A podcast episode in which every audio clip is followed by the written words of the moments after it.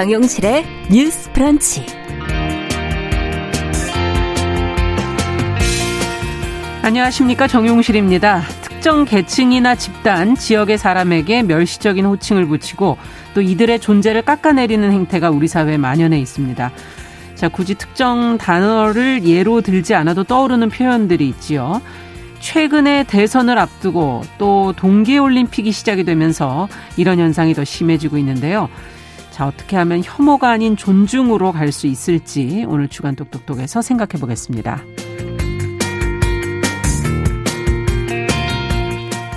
네, 부부가 아이를 낳으면 육아와 가사를 공평하게 분담해야 하지만 현실은 생각처럼 잘 되지 않지요. 양육을 전담하는 사람은 여성인 경우가 많고요. 사회생활을 포기해가며 육아에 모든 걸 걸 수밖에 없는 사람들도 있는데요. 남편과 주 양육자 역할을 바꾸는 이른바 엄마 휴직을 시도하고 그 경험을 글로 남긴 분이 있습니다. 엄마 휴직의 의미, 그 경험이 남긴 것은 무엇인지 오늘 초대석에서 이야기 들어보겠습니다. 자, 2월 18일 금요일 정용실의 뉴스 브런치 문을 엽니다.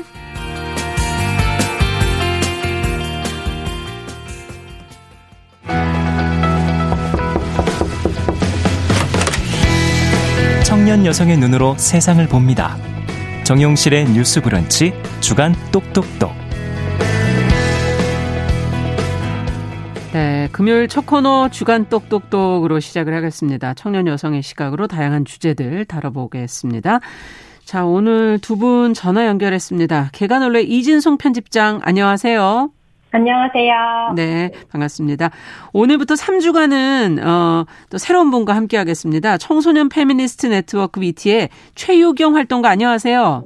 네, 안녕하세요. 네, 반갑습니다. 자, 오늘은 저희가 이제 혐오 표현에 관련된 이야기를 좀 해보려고 하는데, 뭐, 대선 올림픽 이걸 뭐 계기로 삼지 않아도, 뭐, 혐오 표현이 우리 사회에서 늘 문제가 되고 있어서요.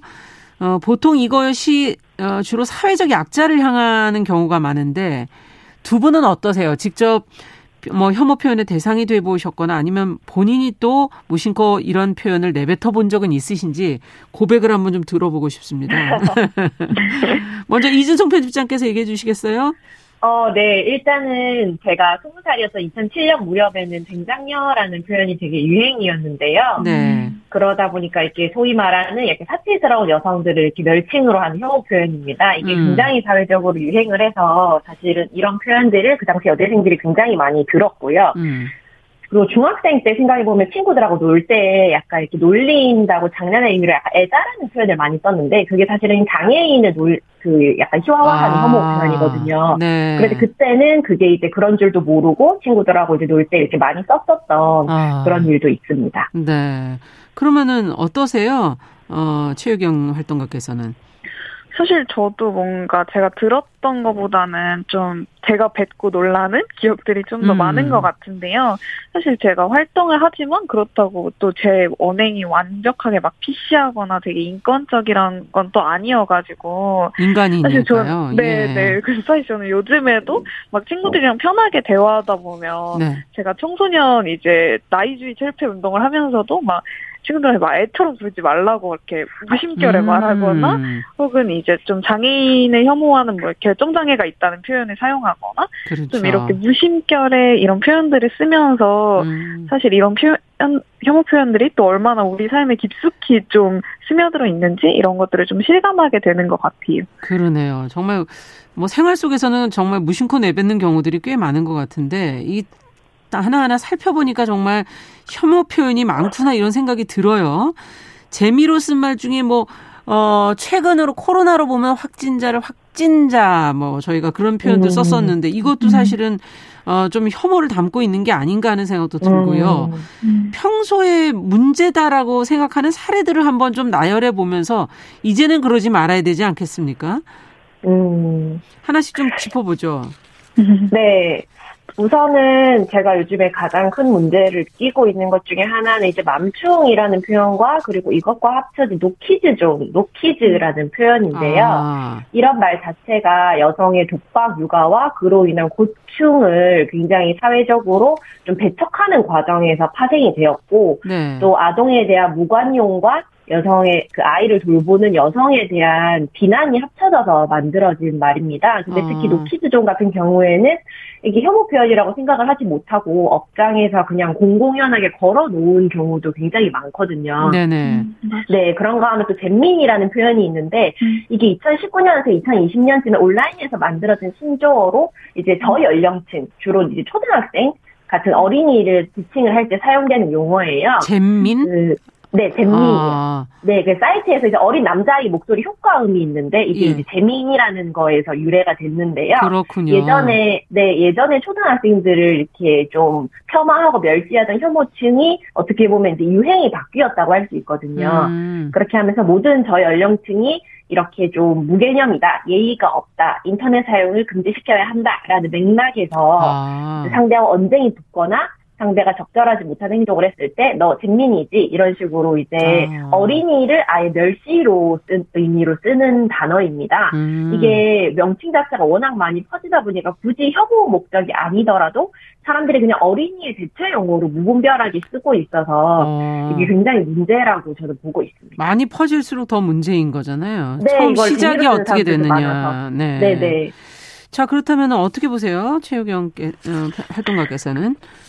사실은 꼭 이제 우리가 혐오 표현이라고 한다고 해서 욕설이나 이렇게 수위가 막 강한 단어만이 혐오 표현이라고 할 음. 수는 없고 사실 혐오라는 것이 어떤 사람을 기분 나쁘게 하는 것을 넘어서서 좀 함께 살아가는 존재를 지우고 배척하는 일이기 때문에 혐오 표현이라고 부르는 것 같은데요. 네. 사실 저도 이진송 편집장님께서 얘기해주신 그 잼민 이게 이제 트위치 음. 사이트의 그 투네이션 음성 서비스로부터 시작된 이제 단어인데 또 잼민이 말고도 이 아동 혐오 표현이 보통은 이제 등골 breaker나 막 급식충 아. 이런 것들이 또 이제 그러네요. 네. 어, 계보를 잇는 잼민이가 있을 것 같은데요.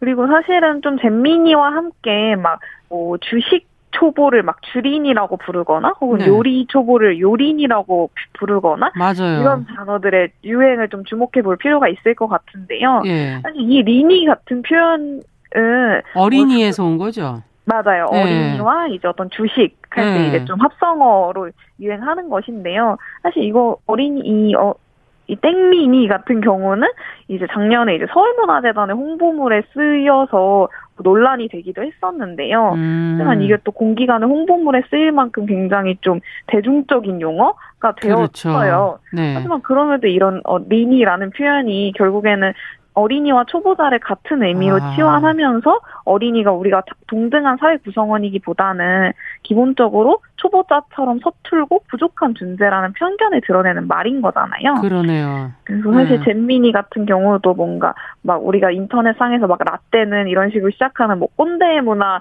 역시 음. 이렇게 밈으로 사용하지만 사실 꼰대 집단이라는 것은 우리가 흔히 이제 4, 50대 남성들을 네. 상정하잖아요. 네. 그래서 이들은 사회에서 좀 기득권을 가지고 있는 집단이고 음. 꼰대 문화를 이렇게 라떼는 뭐 이런 식으로 전복적으로 답습하면 풍자가 가능한 지점일 음. 텐데 이에 반해서 어떤 좀 잼민이나 땡민이처럼 이렇게 음. 사회적 소수자를 풍자하는 것은 풍자가 아니라 뭔가 부족하고 불완전한 것에 대한 좀 조롱과 혐오일 수밖에 없다는 생각이 음. 듭니다. 그 위치가 어디냐에 따라서 그건 혐오가 될 수도 있고 풍자가 될 수도 있고 그럴 수 있다는 얘기네요. 네, 그렇죠. 시선을 어떻게 보느냐.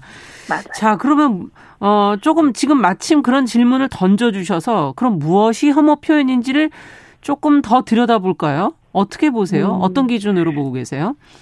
어, 일단은 개념적으로 먼저 얘기를 하자면 네. 특정 정체성을 가진 집단을 이제 단체로 좀 따잡아서 매도를 하면서 그들에게 부정적인 프레임을 씌워서 언행에 제약을 가하고 위협을 주는 것이라고 이해할 수 있는데요. 네. 이게 전반적으로 차별적인 혐오를 표현하는 것으로서 반드시 어떤 특정 결과를 동반하는 건 아닙니다. 그러니까 이거를 뜨는 사람들도 이게 단순히 누군가를 바로 해칠 수 있다고 생각하지 않기 때문에 조금 더 놀이로서 음. 마음 편하게 쓰는 측면들도 있거든요. 네. 그런데 또 그런가 하면 어떤 혐오 표현들은 특정 집단에 대한 증오나 배척 같은 직접적인 공격 선동까지 담기도 하거든요. 예를 들면 이제 외국에서 아시아 계열을 향한 음. 어떤 살인 협박이라던가 이런 그렇죠. 식으로 굉장히 예, 직접적으로 가기도 해서 이런 그 혐오 표현의 특징이 또 사회적 약자를 향한다는 특징이 있습니다. 음. 그러니까 노키즈존은 있어도 소위 말하는 가장 많은 진상을 부리는 중년 남성층이나 취객을 일컫는 표현은 없다는 것이 음. 이거랑 보면 알 수 있는데요.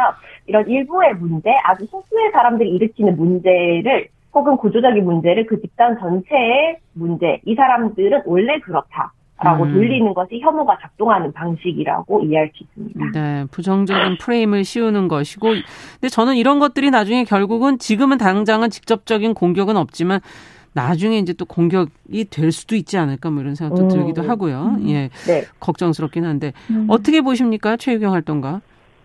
어, 사실 이러한 연구나 좀 보고서들이 계속해서 발간이 됐었던 것 같은데요. 뭐 이를테면 2018년에 국가인권위원회에서 발간한 혐오 표현 예방 대응 가이드라인 마련 실태 조사라는 보고서에서는 네, 이제 혐오 표현을 규제하는 기준으로 뭐 발화자의 의도, 권력, 뭐 표현된 언어의 내용과 형식, 뭐 피해자와의 권력 관계 음. 등등 이제 되게 많은 기준들을 이제 좀 적어놓고 있군요. 네, 보여주고 있는데요. 이런 것들을 두루 고려해야 한다고 밝히고 있어요. 음. 사실 이는 결국에는 사회적 맥락에 따라서 혐오 표현의 기준이 굉장히 많이 달라진다는 이야기인 거거든요. 네. 그럴 때 좀 이 다양하게 움직이는 사회 지형들 속에서 논의의 기- 논의나 기준 역시 되게 역동적으로 변해가고 있다고 느끼고요. 음. 뭐 실제로 사실 여성 혐오나 페미니즘 같은 것에 대한 사회적 인식 수준이 되게 몇 년 사이에 많이 높아진 것처럼요. 네. 개인적으로는 뭔가 혐오 표현이 어디까지인가를 질문하기 이전에 예. 좀이 혐오 표현이나 혐오의 기준에 대해서 우리가 이야기 나눌 수 있는 공론장이 현재 좀 한국 사회에 부재하다라는 음. 생각이 들어요. 뭐 이를테면 차별금지법, 포괄적 차별금지법을 논의하는 과정 역시 네. 우리 사회가 어떤 혐오 표현을 규제할 것인지에 대한 논의의 과정을 만들 수 있을 거라고 생각하는데 음. 사실 거대 정당들이나 기득권자들은 대부분 이 사회적 합의가 되지 않았다는 이유로 이런 구체적 기준이나 합의를 만들기를 꺼려 하잖아요. 그렇죠. 근데 그럼에도 불구하고 어디까지 혐오로 볼 것인지는 일정 부분은 혐오의 기준에 대한 논의의 장이라는 과정 자체가 답할 수 있을 거라고 생각합니다. 네. 원래 그런 용어를 하나를 쓸 때도 서로가 다른 생각을 할 수 있기 때문에 그것을 맞춰 나가는 게 상당히 중요하고 혐오라는 건 좀. 사회적 맥락 속에서 지금 오는 거라 그러니까 더욱더 좀 논의가 필요한 거 아니냐라는 지적을 네. 해 주셨어요. 아, 근데 지금 대선도 앞두고 있고 그래서 더좀더 양산되는 면도 있고요. 음. 올림픽 속에서도 지금 이런 것들이 격해지는 모습도 보이고 있거든요. 네. 이것을 바라보시는 두 분의 시각은 어떠십니까? 어, 일단은 지금 베이징 올림픽이 진행이 되고 있다 보니까 네. 그 온라인 상에서 특히 중국 관련한 혐오 표현이 굉장히 넘쳐나는 양상을 보이고 있는데요. 예. 이 쇼트트랙 경기 결과 같은 것들이. 부당하게 납득할 수 없는 결과가 나왔을 때 이제 뭐 짱깨라는 표현이 나온다던가 음. 중국인들은 나가라던가 그리고 이제 인- 대학생들이 자주 쓰는 에브리타임 같은 게시 그 음. 사이트에는 이제 중국 유학생들에 대한 혐오 표현 같은 아. 것들이 좀 범람하기도 했습니다.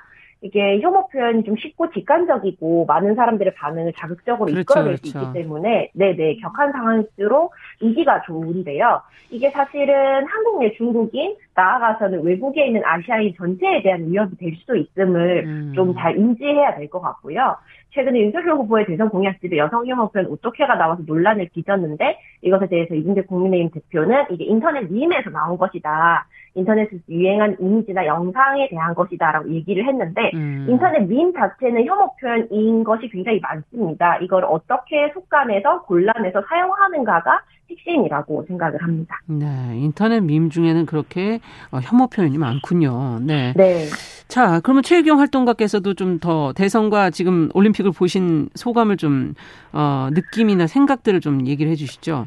네, 이진송 편집장님께서 말씀해주신 것처럼 사실 이번에 베이징 올림픽의 편파 판정 논란이 있었던 직후에 이제 SNS를 보면서 막 뭐 착한 짱깨는 죽은 짱깨뿐이다 이런 식의 음. 되게 옛날에 이렇게 되게 옛날 소위 옛날에 사용되었던 중국인 혐오 표현들로. 분노를 표현하는 사람들을 보면서 되게 상당히 놀랐는데요. 음. 이를테면 저는 이제 20대 초반의 여성이다 보니까 짱깨라는 단어를 되게 많이 막 듣고 자란 편은 아니거든요. 아, 그에 비해서 조금 더 연령대가 높은 분들이 많이 그렇죠. 사용하셨던 언어다 보니까 근데 그럼에도 불구하고 편파 판정이라는 이유 하나만으로 음. 뭐 짱깨는 역시 미개하다라는 식의 혐오 표현이 곧바로 온라인 공론장을 되게 침범하는 거를 보면서 음. 이 혐오 표현을 퇴장시키는 것을 단순히 아, 요즘은 그럴 때가 아니지. 시대의 흐름이 아니지 라고 말하는 게 아니라 이것이 이런 혐오 표현들이 타인의 존엄의 삶을 해치는 좀 명확한 혐오로서 규정됨으로써 음. 퇴장되는 것이 얼마나 중요한지를 좀 다시 실감할 수 있었던 것 같고요. 네. 그리고 대선 같은 경우에는 사실 최근에 이제 윤석열 대선 후보의 아내인 김건희 씨에 대한 음. 그 마이클 잭슨을 닮은 여인이라는 노래가 굉장히 또 논란이 됐어요. 네. 그래서 이 안치환 씨가 이 노래를 발표하면서 네, 보도가 노래 나왔었죠. 가사로 네 이제 여성 여성과 인종 혐오들을 가감없이 보여주었는데요. 아. 사실 마이클 잭슨이 거듭 성형을 해야 했던 역사나 이유 같은 것들이 굉장히 또 인종과 국적에 기반이 그렇죠. 있는데 그것을 이제 싹 다 무시하고 그저 대통령 후보 아내의 이제 얼굴과 성형 등을 붙잡고 늘어졌던 건데요. 사실 특히 그 가수가 한 시대를 풍미한 이제 민중예술가라는 점을 고려하면 그가 노래로서 비판해야 하는 것은 김건희 씨의 얼굴이 아니라 네. 윤석열 씨의 이제 여성가족부 폐지 공약이라던가 음. 노동자 권리 부정이라는 좀 소수자 혐오적 행보들이 충분히 있었을 것 같은데요. 음. 사실 이런 한 사태는 결국에는 마치 예전 막 박근혜 전 대통령의 하야 당시에 뭐 여자가 대통령을 하면 이렇게 된다. 그래서 아. 이제 그의 대통령으로서의 잘못된 행보가 아니라 그의 약자성 내지 여성성 같은 음. 것들을 문제 삼았던 것을 또 다시 회상하게 만드는 것. 그러네요. 네. 자, 그렇다면 어떻게 해야 이런 혐오 표현을 좀 줄일 수 있을까요? 스스로 노력할 부분도 있고, 제도적으로 음. 좀 받쳐줘야 될 음. 것도 있고, 그럴 것 같은데. 먼저 네. 이진성 편집장께서는 어떻게 보십니까? 어, 네. 일단은 가장 먼저는 좀 포괄적 차별 금지법을 제정을 해서 성현복 표현을 규제하는 게 좀 필요하고요. 예. 그리고 저는 교육의 문, 그, 비중이 굉장히 크다고 생각을 하는데, 네. 수능이 끝난 고등학교 3학년 대상으로 휴먼 표현 관련 강의를 나간 적이 있습니다. 어. 굉장히 많은 지속적인 교육이 필요한데 지금 잼민이라는 표현을 쓰면서 어린이를 배척하는 20대의 경우에 이제 급식충 같은 혐오 표현을 들으면서 배척당한 세대거든요. 어린이일 때. 그렇기 때문에 이러한 혐오 표현은 학습되는 경향이 있다고 생각을 해서 아. 이제 지속적인 교육이 필요하다고 생각합니다. 어렸을 때 이런 혐오 표현을 듣거나 배척을 받은 경험이 있다면 더 그걸 사용할 수 있게 된다. 이런 지금 네. 얘기신 거군요. 그래서 네네. 교육이 중요하다. 네. 네, 사회도 상당히 중요한 역할을 결국 이런 말을 들으면 결국 쓰게 되니. 자, 그렇다면 최유경 활동가께서는 또 어떤 부분이 필요하다고 보십니까? 어, 좀 이와 관련해서 한 가지 사례를 좀 소개드리고 싶은데요. 네. 이제 얼마 전이죠. 2월 15일에 일본의 최고재판소에서 이제 hate speech, 이제 음. 특정 집단에 대한 공개적인 차별, 혐오 발언을 제한하는 오사카 시의 조례에 대해서 합헌이라고 판결했다고 합니다. 네. 그래서 오사카 시 같은 경우에는 2016년에 일본 내에서 처음으로 이 조례, hate speech 관련 조례를 제정해서 이제 hate speech를 이제 어떤 음. 특정 인종이나 민족에 대한 사회에서의 배제, 권리 자유의 제한, 명백한 증오나 차별 의식 등등으로 정의한 바 있는데요. 이, 실, 이 조례는 실제로 실행에 기반이 되어서 네. 일본 내 이제 혐한 단체의 대표자의 성명을 또 공개한 바가 있어요. 음. 물론 이 실명 공개 조치라는 이제 결과에 대한 필요성이나 유의미함 또 따져볼 문제이겠지만 예. 사실 이진성 선생님 말씀하신 것처럼 작년부터 혹은 또 유구한 역사로서 계속해서 이어지고 있는 한국 내 포괄적 차별금지법에 대한 요구들을 또 되돌아보게 만드는 사례라고 생각했습니다. 네. 저 어제도 음. 차별금지법 있는 나라 만들기 유세단을 같이 위치에서 참여했었는데요. 예. 생각보다 차별금지법을 이제 차별을 하면 바로 형사차별, 형사처벌이 된다. 그렇죠. 표현의 자유를 침해하는 네네. 법안이다. 라고 오인하는 경우들이 있는데요. 알겠습니다. 하지만 실제로 이제 차별금지법이 제정된다고 얘기를. 차별이 곧바로 형사처벌로 이어지지 않는다는 점을 좀 알겠습니다. 기억해야 할 것 같습니다. 네. 주간 똑똑똑 여기까지 얘기 듣겠습니다. 감사합니다. 두 분. 네. 정용실의 네, 뉴스. 브런치 일부 마치고 잠시 후 돌아오겠습니다.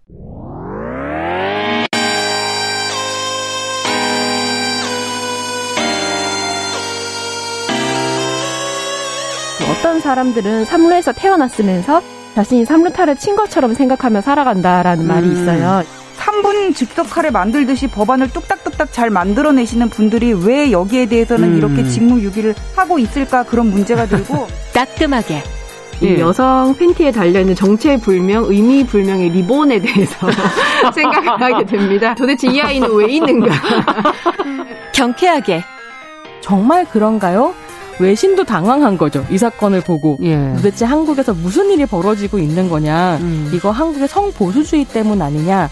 할 말은 하면서 같이 고민해 보겠습니다. 고민해 보겠습니다. 세상을 보는 따뜻한 시선 정용실의 뉴스 브런치 네, 정우실의 뉴스 브런치 듣고 계신 지금 시각 11시 31분입니다. 자, 금요일에는 다양한 분야에서 활동하는 여성들 만나고 있는데요. 어, 금요 초대석 시간이죠.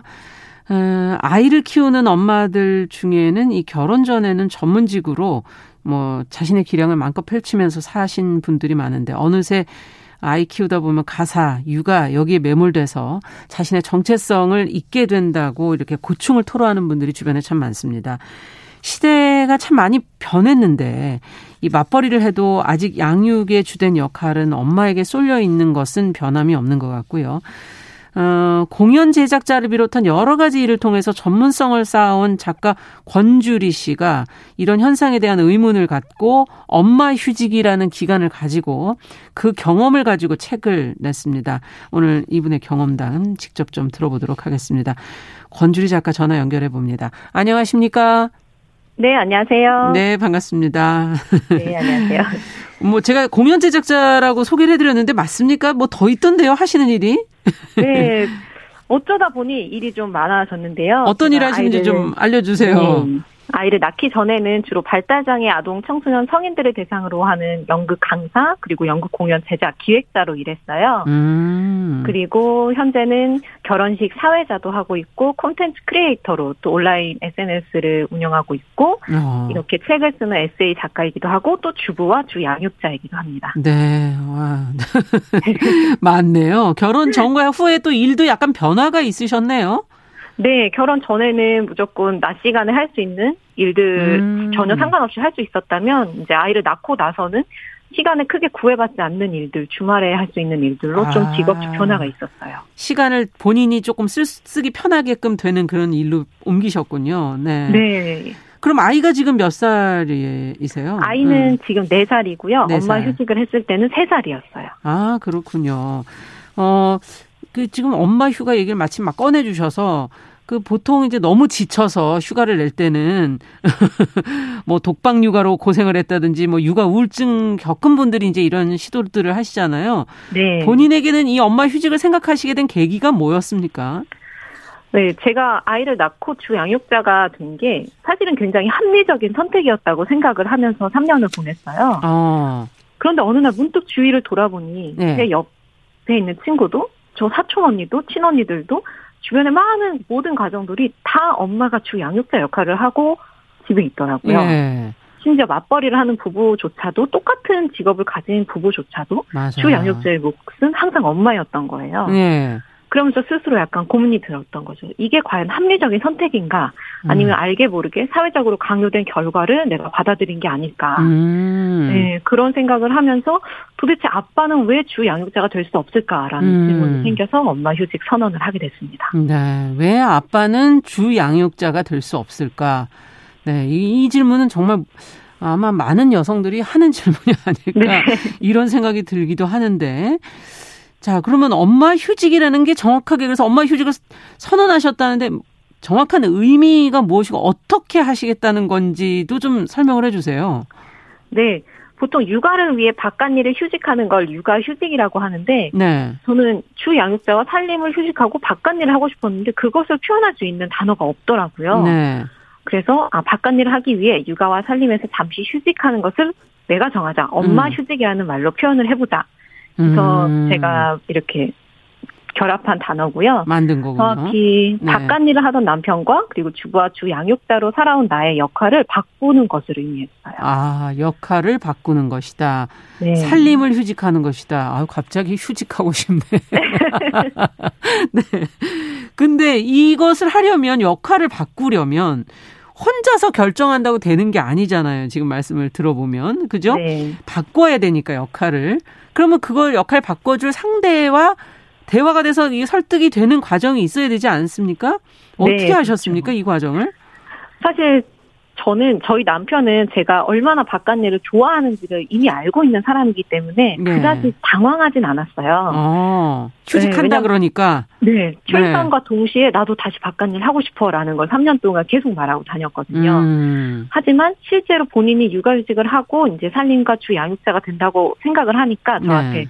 꼭 그렇게까지 해야 해? 아. 그냥 내가 조금 일찍 퇴근해서 아이 보면 안 돼?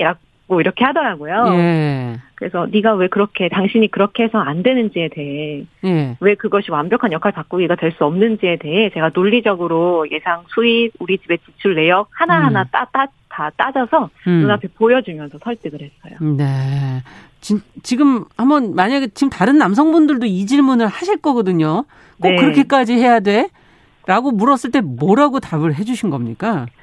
어, 저는, 어, 음. 맞다. 당신이 꼭 그렇게까지 해야 하는 이유는 음. 우리 둘의 완벽한 상황이 바뀌지 않는 이상 결국 프리랜서이고 음. 당신처럼 이제 정규직으로 나가서 출근할 곳이 없는 내가 결국엔 주 양육자 역할을 맡게 될 수밖에 없다. 예. 원래도 프리랜서였으니까. 네, 예. 그런 식으로 돌아가는 걸 원치 않고 어. 정확하게 나도 바깥 양반의 역할을 하고 당신이 온전한 책임, 주 음. 책임을 가지는 시기가 반드시 우리에게 필요하다고 생각한다. 음. 네. 네.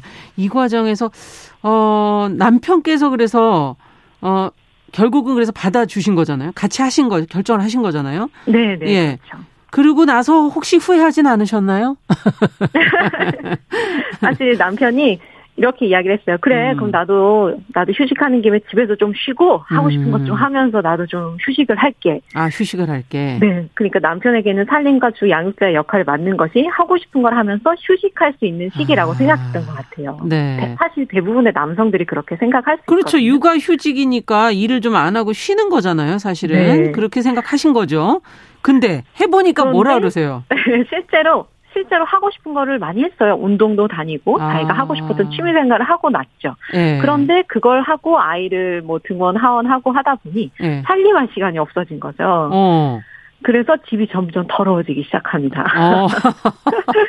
그래서 이 부분에서 저랑 트러블이 조금 있었고 음. 또 어떻게 해결했고 또 서로 많이 싸우기도 하고 음. 서로의 입장 차를 확인하기도 하고 그런 과정을 많이 거쳤던 것 같아요. 야, 이게 사- 집안이 이제 더러워지기 시작하면 일단 어 휴직하고 계신 분께서도 권주리 작가께서도 상당히 불편하고 이게 뭔가 몸이 막 움직일랑 말랑 막 그럴 거 아니에요. 네, 그래서 매트 위에 그 머리카락 떨어진 것들, 그다음에 어. 먼지가 막 쌓인 것들을 굴러다니잖아요. 너무 너무 닦고 싶은데 어. 이걸 제가 닦으면 아 결국 나는 밖에서 일도 하고 살림도 하는 사람이 될것 같은 거죠. 음.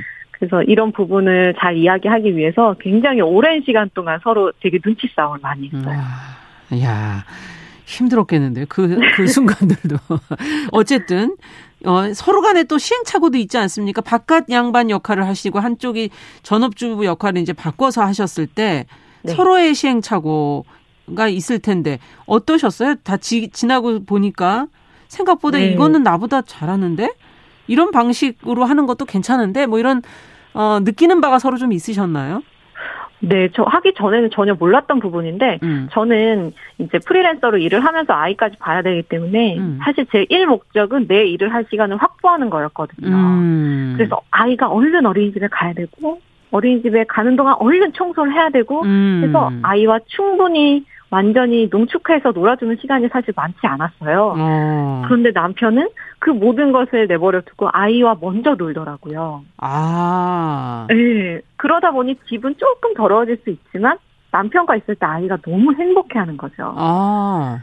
네, 그래서 아 저렇게 충분히 아이가 최우선인 삶을 살면 이렇게도 행복할 수 있구나 내 아이가 그러네요. 아이가. 집은 좀 네. 더러워도 그건 뭐 그렇죠. 지금 당장 문제겠습니까? 네, 음. 집은 조금 더러운데 그 더러운 거에 불편한 사람은 저밖에 없더라고요. 아. 네, 그래서 아 내가 살림에 대한 기준을 좀 낮추면 우리 가족 모두가 조금 행복해지겠구나. 음. 약간 이런 것도 많이 배웠어요. 그래요.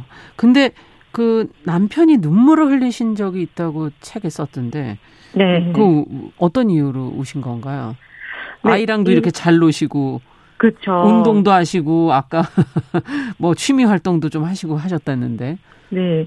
그 어느 날 밤이었어요. 이제 음. 육아 퇴근을 하고 보통 그렇고 나면 서로의 시간을 좀 가지면서 다시 음. 취미 생활을 즐기는데 그날도 제가 아 아이를 재우고 이제 방에 가서 글을 써야겠다고 살금살금 들어가면서 남편에게 음. 어 고생 많았어 하고 딱 들어가려고 하는데 네. 남편 표정이 안 좋은 거죠. 어. 그러면서 정말 어린아이처럼 엉엉 우는 거예요. 어. 한 번도 그런 모습을 본 적이 없는데 10년 동안. 네, 직장 문제로도 네, 한 네. 번도. 연애와 어. 직장, 결혼 모든 문제로 한 번도 본 적 없는 오열하는 모습을 보면서 제가 너무 놀랐죠. 예. 뭐 때문이냐? 혹시 너무 외로웠니? 뭐 이런 음. 질문을 계속 했는데 남편이 진짜 울었던 이유는 네가 바깥 일을 한다는 이유로 주부의 일, 바깥 사람의 일을 칼같이 나누려고 하고 어. 내일이 아니면 안 이건 내. 책임이 아니야. 예, 이렇게 음. 하려는 나의 태도가 너무나도 서운했다는 거죠. 음. 정말로 네가 엄마 휴직을 통해서 하고 싶었던 가정의 모습이 만들고 싶었던 가정의 모습이 이거냐. 이런 거였니?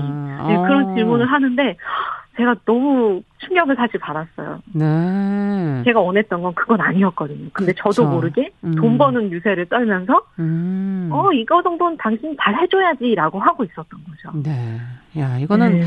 남성분들이 안 겪어보시면 이런 말을 하실 수 없을 것 같은데, 지금 막 장소민님, 어, 글이 올라왔는데, 어, 그렇게 하면 아이랑 아빠랑 정말 사이가 좋아질 것 같아요. 이런 얘기. 네, 네, 맞습니다. 아직도 아빠랑 대면대면 하거든요. 이렇게 쓰신 분도 계시고, 성인애님께서는 정말 이쁜 남편분이시다. 이런 글을 음. 지금 보내주시기도 했는데, 어, 뭐, 유리남, 남유리님께서는 또 육아는 함께 하는 거다. 이분화하는 거 아니다. 뭐, 이렇게, 어, 얘기를 또 올려주시기도 했어요. 야, 여- 그래서 엄마 휴직 기간 동안에 본인은 뭘 하셨습니까? 네, 사실 저는 사무실에 출근하는 직장인이 아니다 보니까 뭘 해야 될지 준비를 꽤 오래 한 1년 정도 준비를 음, 했거든요. 네. 그래서 예전에 했던 연극 강사 일, 그다음에 공연을 제작하는 일도 하고 네. 또 제가 6개월 단기간에 할 수 있는 글쓰기 모임을 진행하거나 네. 주말에 결혼식 사회자 일을 하거나 네. 정말 할 수 있는 모든 일을 다 했습니다. 네.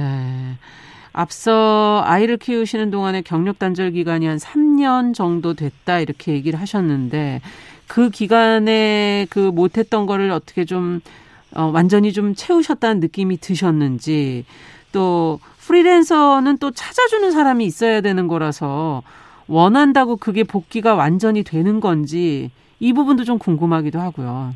네. 처음에는 너무 막막했어요.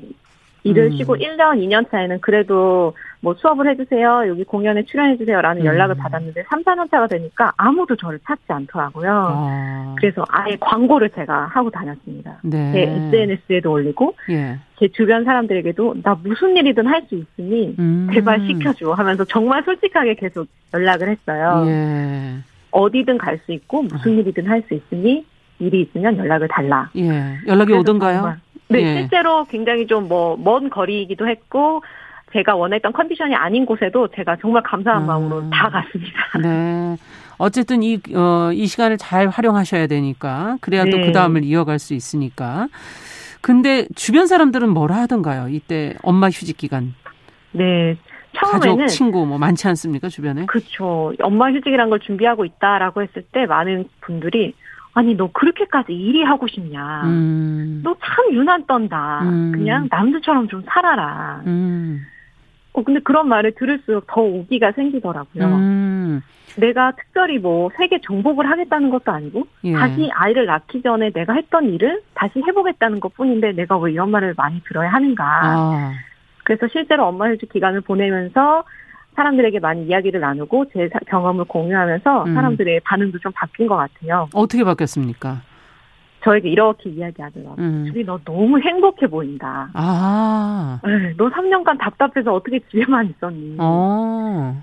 너는 정말 지금 너무 만족스러워 보여. 이런 어. 말들을 들었어요. 실제로 엄마 휴직 기간을 통해서 얻으신 건 뭐라고 생각하세요?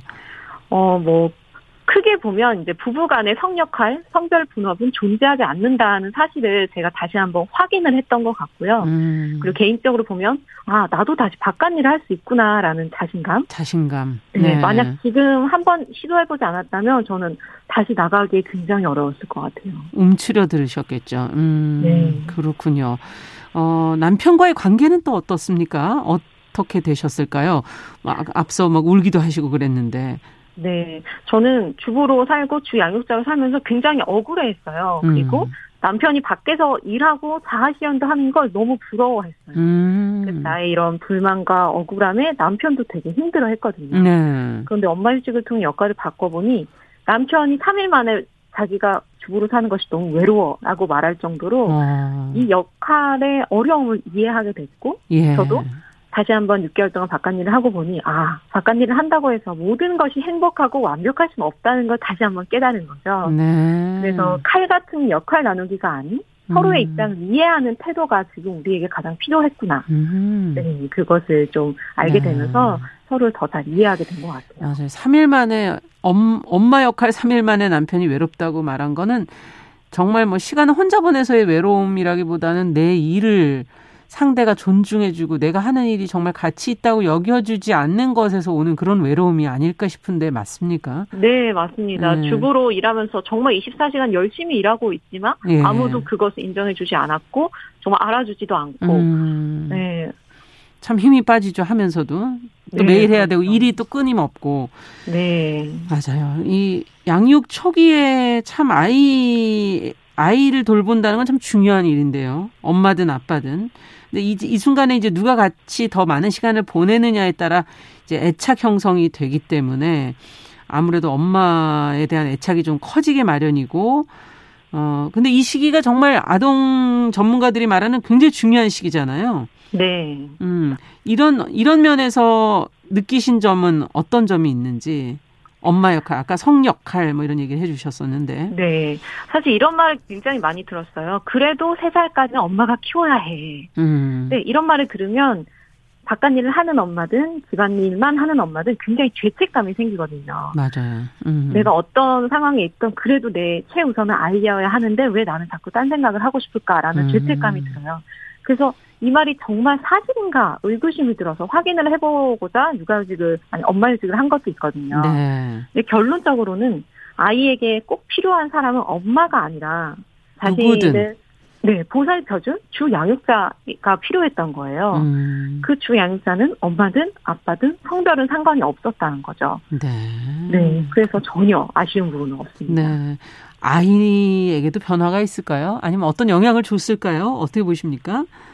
이 부분도 굉장히 처음에 궁금했는데요. 네. 처음에 엄마휴직을 하고 몇주 동안은 아이가 아침마다 엄마가 일 안 나갔으면 좋겠다 하고 저에게 계속 제 뒷모습을 보고 이야기하는 거죠. 네. 그 말을 듣고 이렇게 운전을 하고 일을 하러 가면 내가 무슨 부귀 영화를 누리겠다고 이렇게까지 해야 되나 싶은 마음이 들면서 아, 맞아요. 내가 잘못한 건가 하는 죄책감이 음. 들었어요. 음. 그런데 또 다시 생각해 보면 엄마라서 집에서 무조건 자기를 보살펴주고 음. 살림을 해야 되는 것이 아니라 엄마든 아빠든 원한다면 언제든 서로의 역할을 바꿀 그렇죠. 수 있는 가정이 건강한 것이다. 음. 그런 생각을 하고 나니 한 달 정도 지나자 아이도 이제 완전히 적응을 했더라고요. 어. 엄마 잘 갔다 와. 엄마 이따 와서 나랑 놀아 하면서. 어, 네. 그래서 아이에게 생긴 그렇군요. 네, 변화를 굳이 따진다면 음. 이제 남편은 아이의 코디를 굉장히 음. 조화롭지 못하게 입힐 때가 있었어요. 뭐 음. 빨간색 옷에 파란색 하의를 입힌다던가. 근데 그거는 사실 사실은 문제될 게 하나도 없는 거거든요. 맞아요. 네, 그런 부분 외에는 아빠가 주 양육자가 된다고 해서 아이에게 어떤 부정적인 변화가 생긴 건 전혀 없었습니다. 아, 아이하고 아빠의 관계는 어떻습니까? 그 전후로 본다면? 예전에는 음, 아빠가 퇴근을 하고 와도 엄마인 저를 더 찾고 음. 저한테 뭔가를 요구했는데 이제는 아이가 확실하게 아는 거예요. 아, 음. 엄마는 청소하고 뭐부터 하고 내 말 들어주는 사람이고 아빠는 내 말을 먼저 들어주는 사람이라는 걸. 아, 그래서 이제 자기가 뭔가 요구하고 싶을 때, 놀고 싶을 때는 저보다는 남편을 더 먼저 찾습니다. 아. 2193번님께서 방송 들으시다가 역할을 바꿔 봐야 이 상대방의 마음을 알게 될 것 같다. 그쵸? 위치가 네. 한번 바뀌고 나면 서로의 이해도가 확실히 높아질 것 같은데, 그, 이제 엄마 휴직 끝내시고 난 상태고, 그죠? 네. 어, 이제는 어떻게 하고 계십니까, 두 분이? 네, 6개월에 엄마 휴직하고 제가 주부의 역할로 돌아온 지 이제 6개월이 지났는데, 엄마 휴직 때 시작된 일들이 지금까지 또 이어지고 있어요. 음. 그래서 제가 그 기간을 글로 써서 이렇게 책을 내기도 하고, 수업이 계속 이어지기도 하고, 음. 그래서 남편과 지금은 완벽한 뭐 바깥 양반과 주부의 역할을 나누기보다는 각 음. 영역에서 좀 맡은 일들을 나눠서 남편은 요리를 하면 저는 빨래와 청소를 하고 아. 네, 주말에 제가 또 일을 하러 나갈 때는 남편이 주 양육자의 역할로서 아이의 하루를 책임지기도 하고 음. 네. 하지만 그럼에도 완벽한 역할 나누기는 불가능한 것 같아요. 음. 왜냐하면 저는 여전히 내가 맡은 역할이 더 많다고 생각하고 있고 음. 남편은 자기만큼 열심히 하는 남편이 대한민국이 없는데 너는 왜 나를 칭찬해주지 않니? 평생 풀 수 없는 문제인 거죠. 아, 그렇게 또 생각을 하시는군요. 어쨌든 네. 그 역할을 한번 해보신 분도 그리 많지 않으니까 또 아마 그렇게 당당하게 얘기하시는 게 아닐까. 어, 두 분 서로의 다 만족도는 지금 현재 상황은 어떻습니까?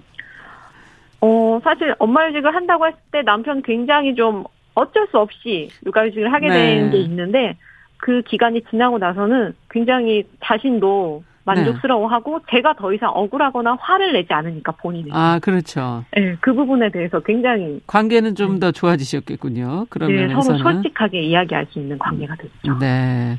어, 지금 얘기를 들으시면서 아마, 아, 나도 한번 엄마 휴직 해볼까? 뭐 이런 생각하시는 분들도 많지 않을까 하는 생각이 드는데, 이 전제에는 남편이 육아 휴직이 가능한 직장이다. 이런 지금 저는 생각을 해봤었거든요. 네, 정규직이신 거잖아요. 그죠? 그렇죠. 네. 육아 휴직이 가능한. 어, 사실은 그렇지 않은 분들은 또 주 양육자 역할 바꾸는 이 시도 자체도 하기 참 어렵지 않을까. 그런 분들은 어떻게 해야 될까요? 이 답답한 환경에 놓인 분들. 출구를 찾을 수 있을까요? 그분들도 분명히 답답한 문제가 있을 텐데.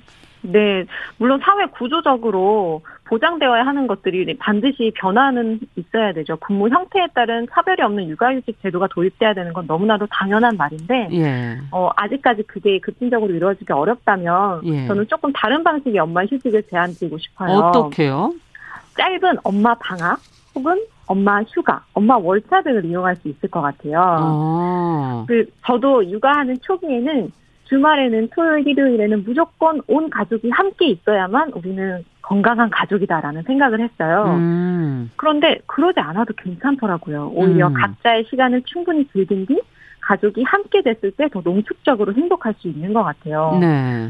그래서 그 짧은 시간이라도 서로 남편과 부인이 번갈아 가면서 살림과 양육의 책임을 잠시 내려놓을 수 있는 자유 시간을 확보하는 것만으로도 저는 아. 짧은 엄마 휴직 가능할 것 같고 예. 근데 이렇게 하기까지 굉장히 마음에 장벽이 있는 게 주부들은 어, 나 없이 남편이 애들 밥을 잘 먹일 수 있을까? 아. 이런 걱정들이 그렇죠, 있거든요. 그렇죠. 네. 예. 그런데 남편도 그냥 부모일 뿐이거든요. 결코 맞아요. 아이를 부수는 사람은 아니에요. 음. 근데 여성들의 마음속에 이런 생각들이 알게 모르게 들어가 있고 이거를 이겨내기가 쉽지 않은 것 같아요. 음. 저도 그랬고. 네. 근데 그럼에도 아무런 문제는 일어나지 않는다는 것을 좀 말씀드리고 싶습니다. 아, 스스로 여성 스스로의 그 마음의 장벽부터 먼저 제거하는 것이 첫 번째 길이고 그렇다면 방법은 언제든지 찾을 수 있다라는 네. 말씀이신데 저희 엄마 휴직이라는 이제 말 자체가 그만큼 엄마에게 주는 압박감이 큰 게 아닐까 이런 생각도 해보게 되고요. 어, 다음에 또 한 번 이렇게 역할 바꾸기를 하시게 된다면 어, 뭐 다른 이름을 좀 붙여볼 수도 있을까요? 어떤 시도들을 또 해보고 싶으신가요? 궁금하네요. 저희는 이제 음. 한 2년에 한 번씩 서로 이렇게 역할 바꾸기가 계속 예정되어 있고요. 아, 예정이 돼 있어요, 벌써? 예. 네, 이미 이제 계획을 쫙 그렇군요. 함께 결정을 한 거죠. 그리고 네. 아이가 초등학교 입학할 때는 한 반년 정도는 반드시 주 양육자의 돌봄이 필요한 시기거든요. 그렇죠. 그때는 근데 대부분 또 엄마들이 휴직을 하거나 퇴직을 음, 해요. 네. 근데 저는 절대 그럴 수 없다, 우리는. 음. 그래서 그때는 제비 뽑기로 아, 박단일을 휴직할 사람을 지정하기로 했습니다. 네. 그때를 지금도 계속 이제 대기하면서 기대하고 있죠. 네. 앞으로도 열심히 활동하시고 바깥일과 가정일을 잘 어, 꾸려 나가시기를 또 기대하겠습니다. 책으로도 또 만날 수 있었으면 좋겠습니다. 감사합니다. 네, 감사합니다. 네, 오늘 금요 초대석 엄마 휴직을 선언합니다라는 책을 통해서 주 양육자 역할 바꾸기 경험을 솔직하게 써간 권주리 작가 만나봤습니다. 자, 정윤실의 뉴스 브런치 이제 금요일 순서도 이제 마무리해야 될 시간이 됐네요. 저희 일요일에는 뉴스 브런치 부설 심리연구소 꼭 많이 들어주시고요. 어, 저는 이제 월요일에 주말 보내고 뵙겠습니다. 끝으로 조니 미첼의 Both Sides Now 들으면서 이 시간 마무리하도록 하죠. 어, 주말 잘 보내시기 바랍니다. 여기서 인사드립니다. 감사합니다.